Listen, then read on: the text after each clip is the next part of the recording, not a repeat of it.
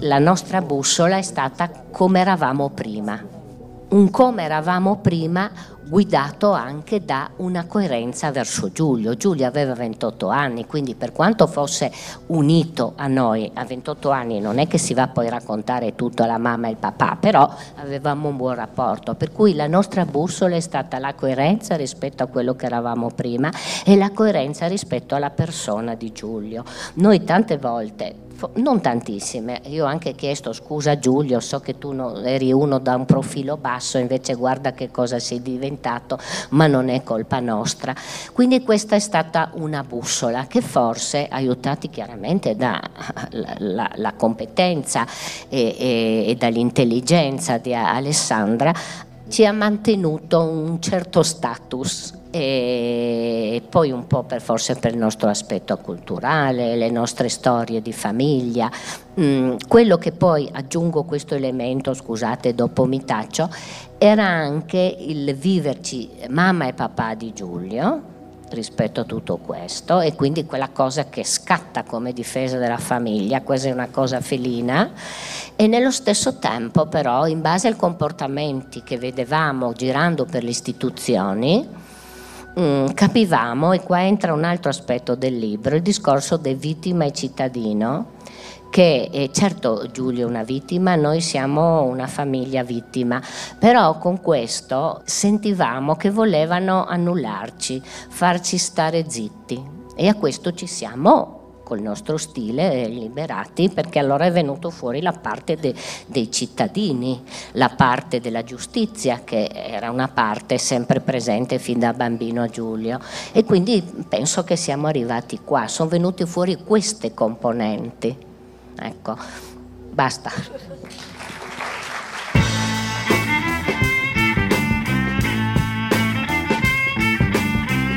Questo è Timbuktu di Marino Sinibaldi, un podcast del Post che parla con i libri.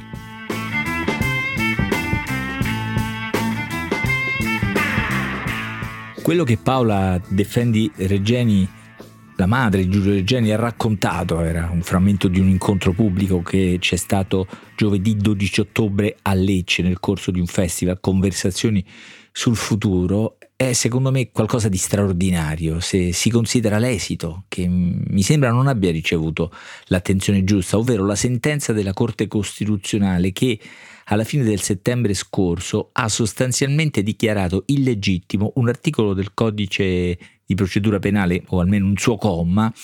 per cui non sarebbe possibile procedere contro imputati che non siano stati raggiunti dalle notifiche dei processi a loro carica. Una misura garantista, attenzione, non posso essere processato o addirittura condannato se non sono informato. Ma cosa succede se, come nel caso di Giulio Regeni, un governo come quello egiziano si rifiuta di trasmettere la notifica agli imputati e in tutte le maniere li copre, cioè protegge persone imputate di tortura ed omicidio? In passato non succedeva nulla, nessun processo poteva andare avanti, nessuna verità, nessuna giustizia. La tenacia della famiglia di Giulio Regeni e dell'avvocato Ballerini, la Alessandra a cui si faceva cenno nel frammento che avete ascoltato, è riuscita a ottenere un risultato appunto straordinario e ritenuto impossibile, imprevedibile anche solo poco tempo fa. La tenacia e naturalmente la buona ragione, che è quella della verità e della giustizia per Giulio Regeni. Nei 92 mesi dalla sua scomparsa e dal suo assassinio alla fine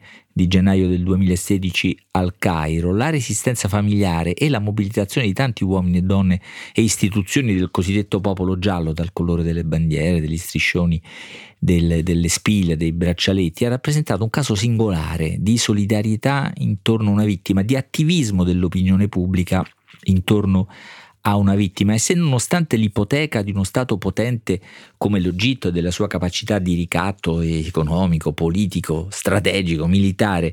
nei confronti del nostro governo, non solo del nostro governo, se nonostante questo il silenzio e il sigillo dell'ingiustizia non è calato su questa vicenda, è proprio per la determinazione dei familiari e per l'ampiezza di questo sostegno, che naturalmente non è infinito, non è illimitato, comincia a conoscere fratture, per esempio in quei comuni conquistati dal centrodestra che vivono l'eliminazione dalle facciate delle istituzioni degli striscioni che chiedono verità come un atto identitario, come se Giulio Regeni fosse una vittima di sinistra, diciamo così. È stato come togliersi un dente cariato, avrebbe detto, dopo aver rimosso lo striscione, il nuovo sindaco di destra di Trieste, che è poi la città dove Giulio Regeni ha studiato. Certo che hanno una strana idea di patria questi nuovi sedicenti patrioti, no? Che disprezzano così tanto la difesa di un cittadino italiano, cioè di un compatriota, nell'ipocrisia della loro neolingua. Giulio fa cose si intitolava il libro con cui ormai 3 anni fa Paola Deffendi Reggeni, Claudio Regeni e l'avvocato Alessandra Ballerini hanno raccontato le ore della scomparsa del giovane ricercatore italiano, il ritrovamento del corpo torturato con la terribile, indimenticabile frase di sua madre, no? Ho visto sul suo volto tutto il male del mondo, anzi la citazione è così indimenticabile e sconvolgente che vale la pena di leggerla tutta. L'ho riconosciuto dalla punta del naso, non vi dico quello che gli hanno fatto, ho visto sul suo volto tutto il male del mondo, dice il 7 febbraio quando rientrano nel loro paese a Fiumicello dopo aver riconosciuto il corpo di Giulio Regeni. Ma il libro è anche il racconto delle tante azioni, delle tante mobilitazioni, delle relazioni anche umane, collettive, affettive e politiche che hanno sorretto e portato avanti questa battaglia, anzi no, una battaglia è una richiesta che è appunto quella di della verità e della giustizia per un ragazzo di 28 anni, aveva 28 anni e 10 giorni quando fu rapito, un ricercatore intelligente e innocente, uno dei tanti ragazzi italiani in giro per il mondo, né expat né cervelli in fuga, ma ragazzi e ragazze ormai normali, usiamo questa parola, normali nel considerare il mondo il posto dove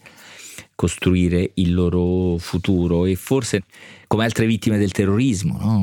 Vittime del terrorismo internazionale come Valeria Solesina al Bataclan di Parigi nel 2015, Antonio Megalizzi al mercatino di Natale di Strasburgo nel 2018, e nell'attenzione con cui da tanti è stata seguita la vicenda di Giulio Regeni ha sicuramente contato questa condizione, questa identificazione, no? Sta di fatto che quello che in altri tempi sarebbero rimaste porte sbarrate alla giustizia e alla verità, tanto sproporzionata è la forza tra un regime come quello egiziano, ancora in queste ore protagonista con un ruolo decisivo in Medio Oriente, e una semplice famiglia friulana, che però combatte una battaglia non solo di giustizia, ma come avete sentito nelle parole di Paola Regeni, una battaglia di coerenza, così la definiscono nel libro Giulio fa cose, una battaglia di coerenza rispetto a quello che siamo e siamo stati come famiglia e come persone. La nostra battaglia è la maniera che abbiamo scelto per dire Giulio ci siamo, ti difendiamo. Ecco, tra le tante cose drammatiche del nostro tempo, tra i tanti segnali di impotenza c'è questo fatto però che il potere non è sempre invincibile, o almeno non è sempre non processabile. Ecco, molte vicende a partire da quella di Stefano Cucchi naturalmente hanno rovesciato questo assioma che per anni ha paralizzato le opinioni pubbliche, ha condotto a fenomeni di rassegnazione oppure viceversa a ribellioni violente generate proprio dalla mancanza di giustizia, da quelle porte sbarrate, sigillate alla giustizia e alla verità. Allora dire Giulio fa cose, ma non è solo, peraltro comprensibile, impulso a tenere in vita la memoria, anche la presenza di un ragazzo, a combattere in qualche maniera l'inaccettabilità di una morte così assurda e atroce. Non è quindi solo una consolazione, che pure sarebbe comprensibile, del tutto accettabile, ma Giulio fa cose è qualcosa che registra questo nuovo rapporto che può esserci tra un'opinione pubblica informata e immobilitata e la ricerca della verità. È di fatto un'affermazione Giulio fa cose tutt'altro che astratta, fino alla imprevedibile sentenza della consulta che, attenzione, non solo servirà a procedere contro gli imputati della morte di Giulio Regeni con tutte le garanzie che deve fornire un sistema penale avanzato, non solo servirà a portare avanti un processo che sembrava impossibile e in più momenti in questi 92 mesi sembrava terminato, ma servirà anche a impedire in futuro che governi complici o insanguinati coprano altri assassini e altri torturatori. Scrivete a timbuktu@ilpost.it.